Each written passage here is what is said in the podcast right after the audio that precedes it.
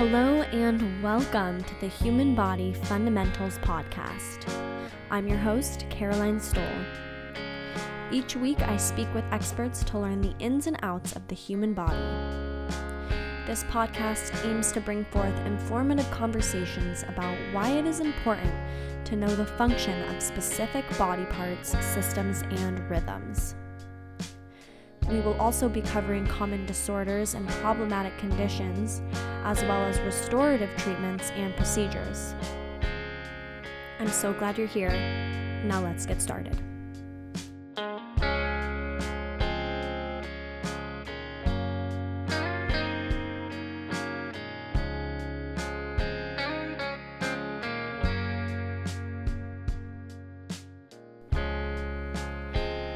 Everybody. Thank you for tuning in. This episode, we're going to be covering the anatomy and function of the esophagus, along with a few different problems that can occur within this region, specifically acid reflux. I'm interviewing a man by the name of Dr. William Conway. He is a gastroenterologist, also known as a GI or gastrointestinal doctor, based out of the Santa Barbara Cottage Hospital. Occupationally, he's a surgical oncologist, meaning he treats and performs surgery on patients who have cancer in the GI tract. I actually met him about a year and a half ago because he was the doctor who treated and healed my grandmother of pancreatic cancer.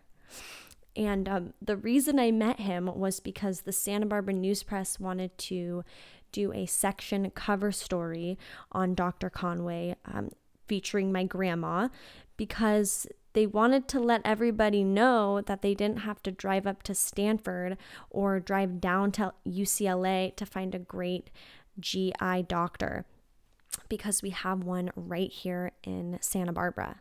And by the way, my family visited UCLA hospitals and Stanford uh, to find the right fit, but Dr. Conway was the one. And quick side note, I wasn't recording when the doctor and I were greeting each other, so please forgive me for the abrupt transition to the first interview question.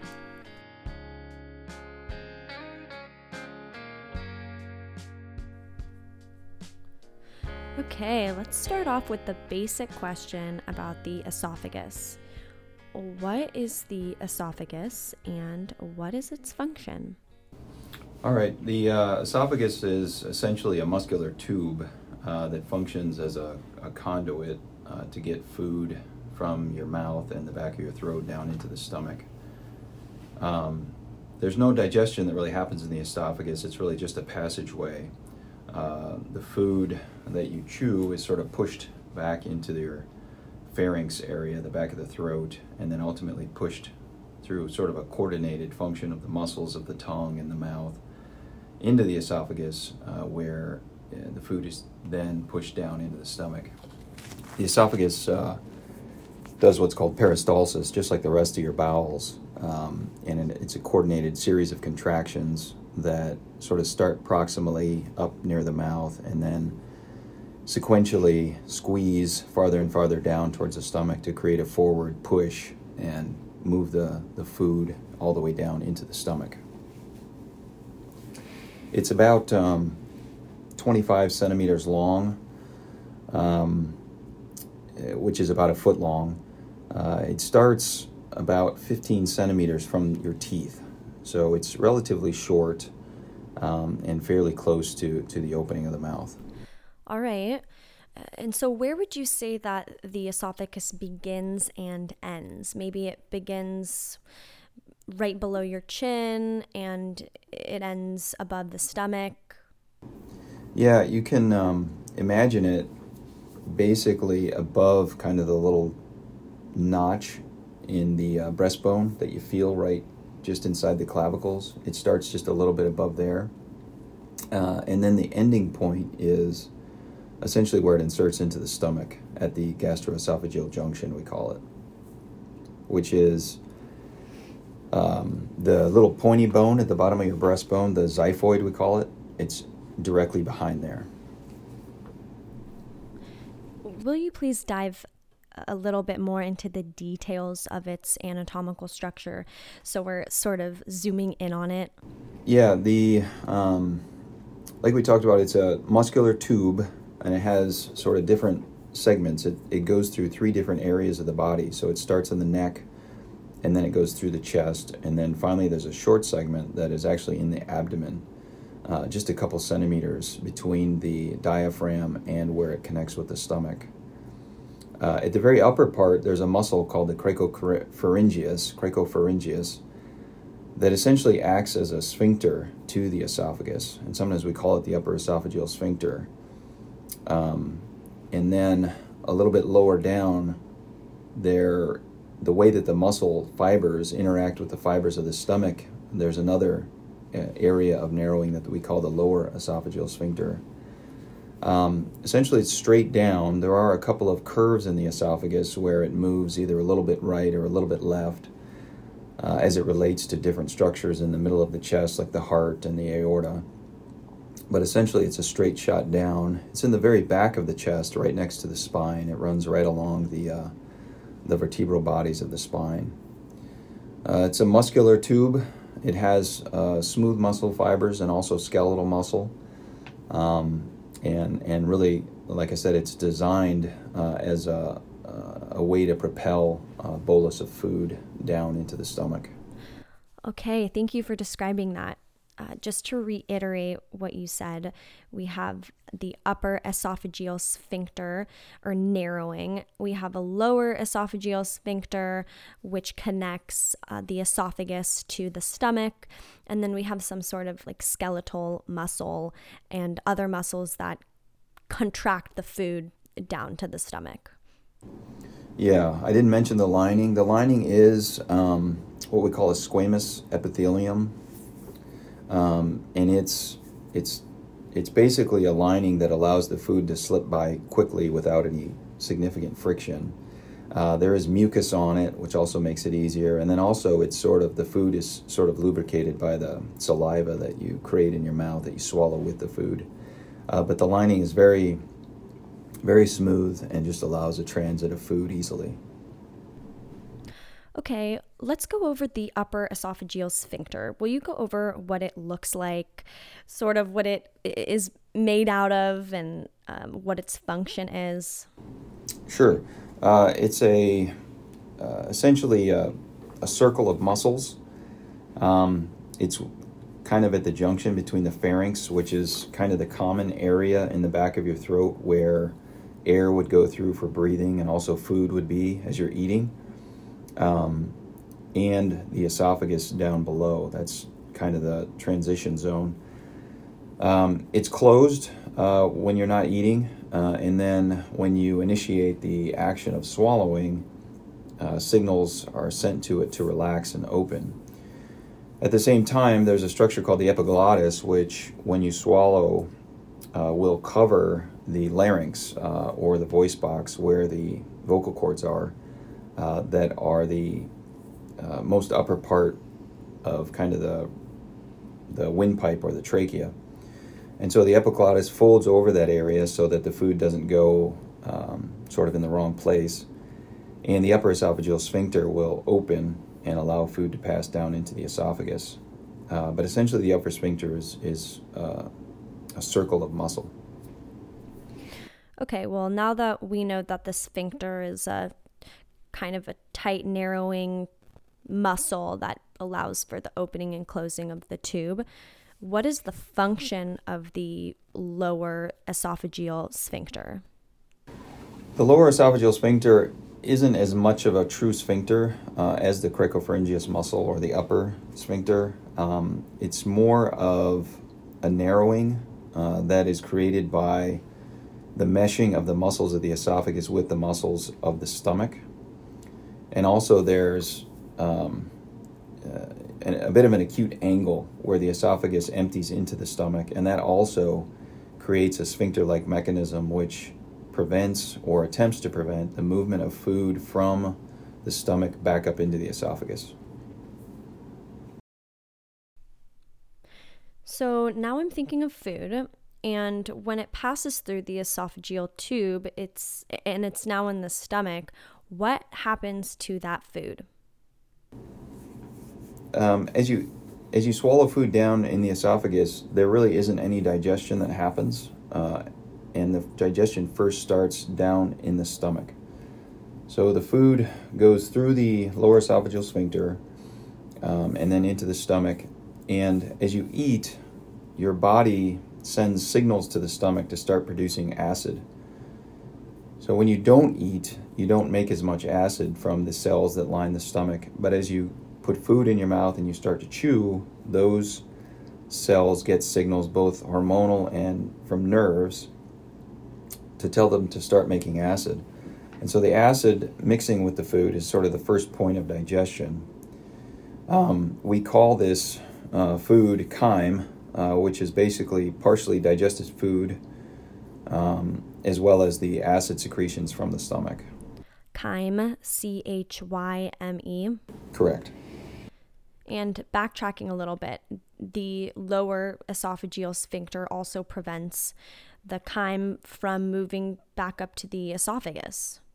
The lower sphincter is important in that because, as we'll talk a little bit about later, the chyme or the partially digested food and the acid secretions of the stomach can actually injure the esophagus and cause some other symptoms that we'll talk about. Uh, and so that, that lower sphincter is incredibly important.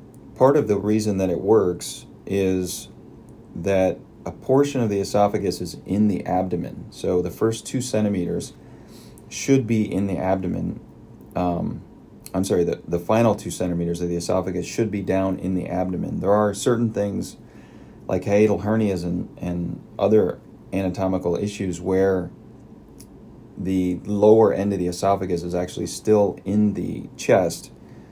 But in the normal anatomy, it's in the stomach. And what that does is the pressure in the abdomen is higher than the pressure in the chest cavity. And so that allows uh, sort of pushing on that final couple centimeters of esophagus to keep it closed and help prevent that reflux. And when the chyme does move into the esophagus, this is called acid reflux. Will you please go into a little bit more detail on acid reflux? Sure. Essentially, it's uh, as it as it sounds, it's acid refluxing in the wrong direction. Um, the uh, you don't really make acidic fluid uh, anywhere outside of the stomach. And so the stomach is very specialized to be able to tolerate an acidic environment.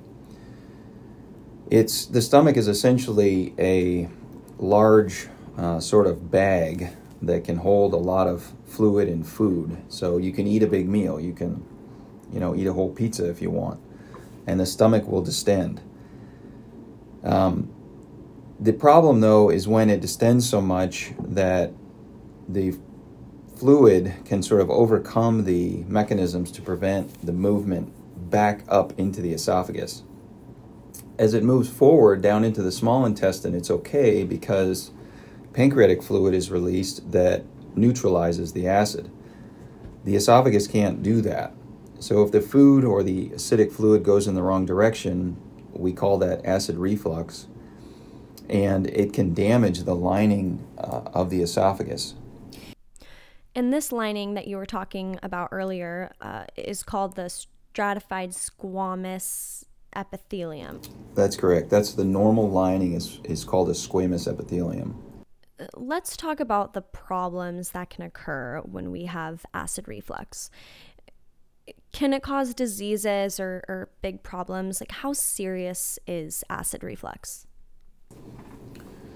Yeah, it can be a huge problem. Um, there are some symptoms that we'll get into in a minute, but sort of overall, uh, you can have damage to the lining of the esophagus, uh, which can not only cause pain or other symptoms, um, but the damage can actually even lead to cancer.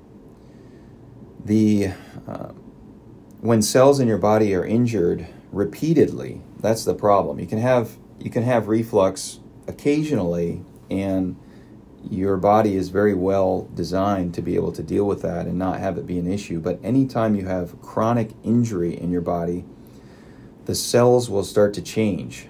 And that's a process we call metaplasia, where they'll try to change into a cell type that can actually handle the um, the repeated injury. And that can happen in the esophagus if it's repeatedly injured by acid reflux. And that metaplasia can sometimes have um, make mistakes. And so the metaplasia is the actual changing of the cellular DNA. And if you get mistakes in that, then you can actually uh, lead to uh, cancers. Okay, so metaplasia is the changing of the damaged cells into a different type of cells uh, to compensate for the changes. Exactly. So the we call it we sometimes call it intestinal metaplasia because the cells are trying to change into cells that are similar to the lining in the other parts of the GI tract and those are the types of cells like the lining of the stomach. So the stomach is very capable of handling acid in an acid environment. And so the esophagus is essentially trying to change into a lining more similar to the stomach lining. You mentioned that there are some diseases that can occur or are caused by acid reflux. Will you please name a few? So, overall, we sort of call acid reflux GERD or gastroesophageal reflux disease. Um, and that's when it's a more severe kind of chronic issue. Uh, everybody has some heartburn and reflux at times, um, so that's not too terribly abnormal. Um, but when it's common uh, every day or most every day, uh, then then it sort of moves into this category we call GERD. Uh, again, gastroesophageal reflux disease. It's really quite common uh, in the U.S., affecting over 40 million people a year. Wow. Um, it's related to uh, the reason that it happens is like we talked a little bit about the lower esophageal sphincter doesn't work either because of anatomic issues like a hiatal hernia, but probably more important is lifestyle uh, issues that we'll talk about a little bit more. And as this progresses, it may start out as just some sort of symptoms that you feel, but as it progresses, you can get this change in the lining, like we've talked about, and that we actually call Barrett's esophagus, named after the physician that first described it. And Barrett's esophagus is when you actually get that intestinal metaplasia. And when you look endoscopically into the esophagus, you can actually see the changes. The squamous epithelium is, is sort of whitish and when you look in someone who has chronic reflux disease and has developed Barrett's changes, you'll actually see small segments of the end of the esophagus where the lining has turned pinkish, which is more like what the lining of the stomach looks like. Okay, so the color changes, and there's also a thicker, bumpier, very different lining. Yeah, and the GI doctors will do biopsies of this area, and you can actually see the changes under the microscope to where it's become more of a, a stomach type lining. Uh, it is thicker. Uh, sometimes most of the lower esophagus can change. A lot of times we see these little strips of change, um, but it can be quite extensive.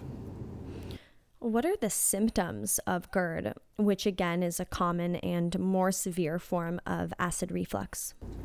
Uh, so there's sort of classic symptoms and then kind of less classic symptoms. The classic symptoms are going to be basically heartburn, uh, feeling of regurgitation of food, or sour liquids uh, that feel like it's sort of coming back up. And in the esophagus, when you have pretty much any issue with the esophagus, regardless of the location, you often will get symptoms like it's in like it's in in your neck, mm. even if it's happening down lower. So you'll feel as though food or sour liquid is sort of coming back up into your neck area. Um, and certainly, heartburn is a very common one. Sometimes people get what's called water brash, which is where they start to make a lot of saliva because their body is trying to create something that they can swallow again and push things back out of the esophagus. So people will get that where suddenly they're, they'll feel heartburn and then their mouth will fill with, with saliva. The other sort of non-class, less sort of classic but clearly related things are can be things like coughing or breathing issues. and that's where you're actually getting the reflux so bad that you're getting fluid come back up into the pharynx or the back of the throat, and it's stimulating a cough reflex uh, as your body tries to prevent any fluid from going down into the airway. Uh, so those people can get asthma from reflux. Um, sometimes folks will actually initially present that way, and they'll see, you know, a, a, head and neck physician or something like that, not realizing that really it's an issue related to their GI tract uh, that's causing the breathing difficulties or the coughing. Wow.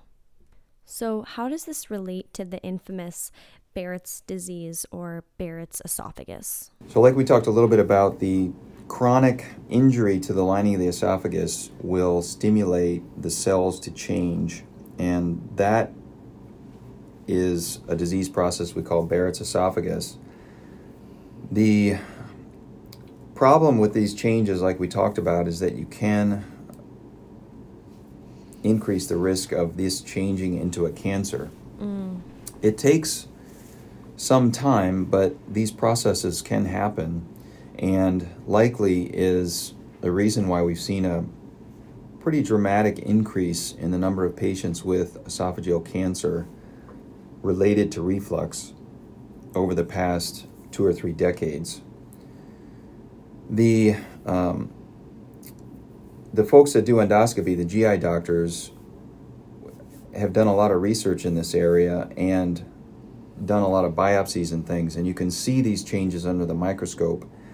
And if someone has this, then they certainly need uh, to watch this very closely. There's different sort of severities of the Barrett's changes, and you can actually have a Barrett's change that doesn't have any cancerous changes you can have Barrett's that almost looks like cancer, and there's sort of an in between. We call that low grade dysplasia and high grade dysplasia. Dysplasia is different from metaplasia in that it's actually moving into a cancerous type state. Metaplasia is just a switching of a cell type. But within those Barrett cells, you can start to see that dysplasia, which are early signs that the area is becoming cancerous. All right, thank you for explaining that. Uh, what are the treatments for Barrett's esophagus? There's a couple different treatments. There's non medical treatments, which are essentially kind of lifestyle modification things, and then there are medical treatments. The lifestyle type modifications would include um, eating smaller meals, uh, eating things that don't stimulate as much acid. Um, the other thing sometimes people do is eat right before they go to bed. So that's a bad idea. You should try to stay upright for at least a couple hours after you eat. Um, sometimes people have reflux because their lower esophageal sphincter just doesn't work very well, even when they haven't eaten. And those folks sometimes will try to raise the head of their bed up a bit, so they sort of sleep on an incline uh, just to use gravity to keep the fluid down into the stomach. Um, we do think that smoking likely will stimulate some of this, so stopping smoking is always a good idea. Um, the other thing that really stimulates reflux is obesity and especially abdominal obesity. And especially men tend to carry their weight in their stomach. They get a lot of extra fat around their bowels, in the back of the abdomen, and it just creates pressure within the abdomen. And that higher pressure in the abdomen sort of tries to push things back up into the esophagus. Uh, so, those would be sort of the lifestyle things that, that folks can work on. If those don't work, then you would move into medications. And you would move into medications sooner if you had the Barrett's changes already. If you have somebody who just has occasional heartburn, then you know you'd always start with lifestyle modifications. But if, if somebody the first time they go to see a physician, they already have Barrett's changes, then you would probably immediately go to some sort of medication. And what those do, they don't actually stop the reflux, but they alter what reflux is. So they the most common thing is some sort of antacid medication. And so that neutralizes the acid that's in that fluid that would go up and potentially damage the esophagus. These can be just things like Tums that just combine with the acid to create uh, a basic solution, or something that actually reduces the amount of acid the stomach makes. Mm, okay. So there's three things that stimulate acid production in the stomach. One is a nerve that sends a signal to the stomach from when you first start to eat. The second thing is a histamine pathway, and initially we had antihistamine drugs such as Tagamet or Zantac, which recently has been taken off the market, uh, and we also have Pepcid and those will lower the amount of acid that's produced. The strongest type medication, though, is more recent, is a proton, proton pump inhibitor drug. And the endpoint of the pathway that ultimately leads to acid production is what we call a proton pump. And that's stimulated. The third thing that causes acid to be produced is called gastrin, which is a hormone. And this drug, like omeprazole or Prilosec or Protonix, uh, these types of drugs will completely shut down acid production in the stomach because they affect the end producer of the mm, acid. Okay. And that would be something that would use for somebody who has more severe reflux type disease. The other treatments, um, if that doesn't work, would be surgery. There are anti reflux surgeries that we can do where we try to recreate a more effective lower esophageal sphincter. Uh, there's these are called fundoplications. They're mostly done minimally invasively now, and the most common one that's done is called the Nissen fundoplication. You also can do what's called radiofrequency ablation of the lower esophagus, which essentially puts energy into the esophagus and um, can injure the muscle so that it narrows to prevent the reflux. The other way that radiofrequency ablation is used is to actually destroy the Barrett's tissue. And if you combine that with anti reflux treatments, you can sometimes get the normal squamous epithelium to grow back in those areas. How often do you treat patients with Barrett's disease? Uh, you know, as a surgeon, I don't see folks as often in this stage of their reflux treatment, but reflux is incredibly common. So, gastroenterologists see patients with reflux disease routinely and make decisions about starting proton pump inhibitors or referring for surgery, um, doing their surveillance. If somebody has Barrett's disease, they need to have endoscopy probably once a year. If they have Barrett's disease with dysplastic changes, where there's a worry that potentially this is changing into a cancer, then they're going to get endoscopic surveillance much more often, uh, sometimes even three to four times a year, um, to be sure that you don't have progression to a cancer. Okay, please forgive me. What is an uh, endoscopy?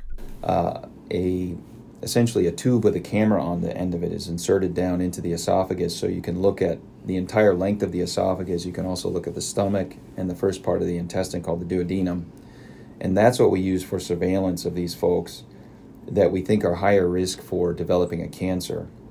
Because, like any cancer, esophageal cancer is much, you have a much higher chance of being cured if you catch it early. Let's talk a little bit about the types of cancers that can be born um, out of these esophageal diseases. Uh, esophageal cancer has changed over the past two to three decades for a long time, it was primarily related to alcohol and tobacco use. And most of the time, it was actually a squamous cell cancer, meaning that it started from the original lining of the esophagus. And they tended to be a little bit higher up. They were sort of in the mid esophagus, sometimes up in the portion of the esophagus we call the cervical esophagus, which is the part that's up in the neck. But over the past two decades, two to three decades, there's been a dramatic change to where the most common type is what we call an adenocarcinoma. And those are tumors that are similar to the lining, similar to tumors that start in the lining of other parts of the GI tract. So, colon cancers are adenocarcinomas, small bowel cancers are adenocarcinomas. And now, almost all the cancers we see are in the lower esophagus. And we think that it's all related to this process of reflux and GERD and Barrett's changes. And now it's it's somewhat uncommon to see folks with squamous cell carcinoma. We mostly just see patients with cancers of the lower esophagus, again related to reflux and, and the Barrett's changes. Will you please briefly go over the symptoms of esophageal cancer? Most of the time, it's going to be related to difficulty swallowing food. A lot of these folks are going to have their symptoms of GERD with reflux symptoms and heartburn and things. But then there will be a change in the symptoms most of the time. And that's related to the lining of the esophagus starting to grow into a mass and starting to have difficulty functioning as a normal uh, doing its normal process of moving food through into the stomach without difficulty. And it'll feel like things start getting stuck in the esophagus when they swallow. Most of the time, it starts with meats or breads. Those are things that get stuck easily. But it can actually progress to where it's even difficult for patients to swallow liquids. These are kind of symptoms that are real, we call red flag symptoms, where if somebody has a history of having reflux and then they start to have trouble swallowing, uh, that's a real worry that you can be growing a mass in there that's blocking things. All right, so you've discussed and really elaborated on GERD, which is a more severe form of acid reflux, but is very common. It affects uh, about 40 million Americans per year. Um, Barrett's esophagus, which is the change uh, in the lining of the esophagus due to acid reflux, and esophageal cancer. Um, and I, I just think it's safe to say that acid reflux is the main culprit here.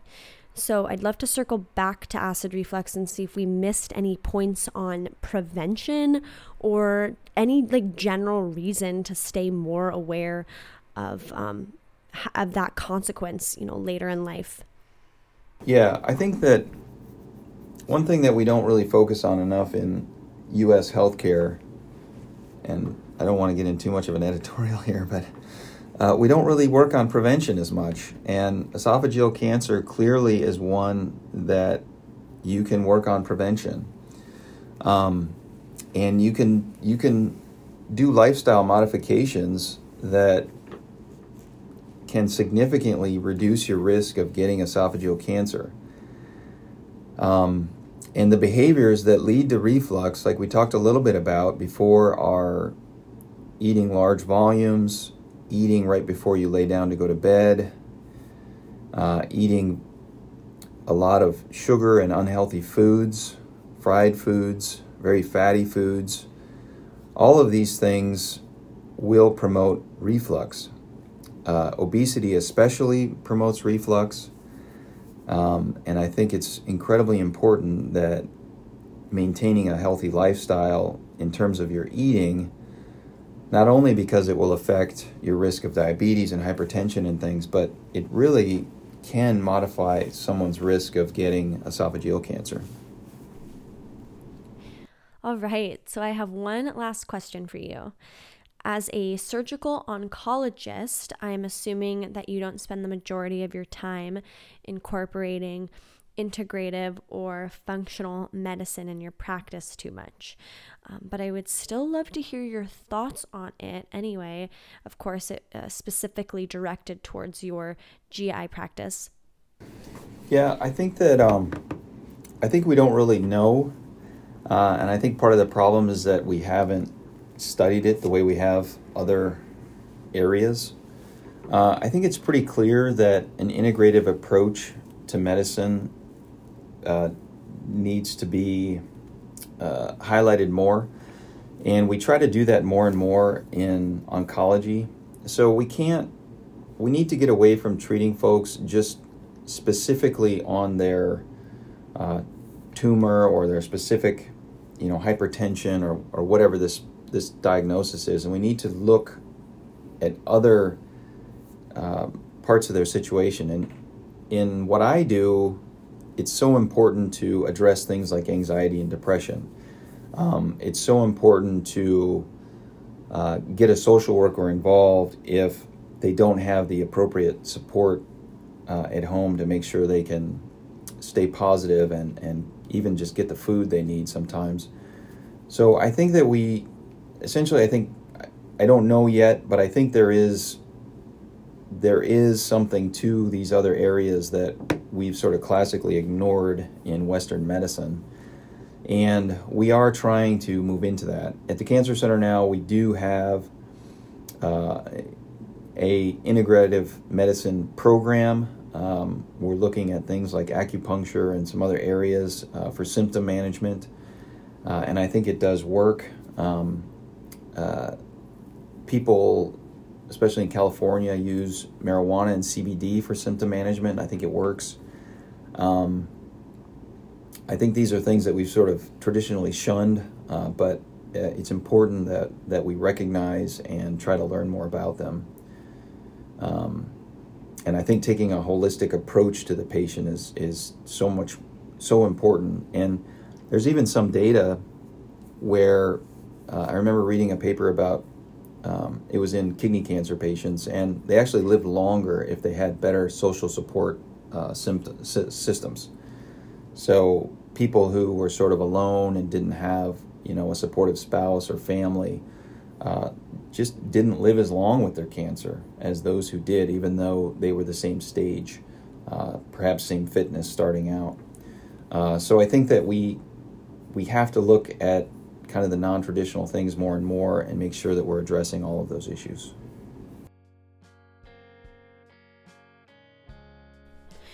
Okay, what a great interview. Thank you, Dr. Conway, for joining me here on Human Body Fundamentals.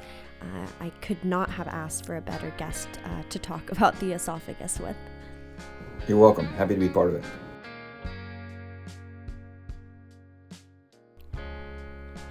All right, I hope everybody enjoyed this interview.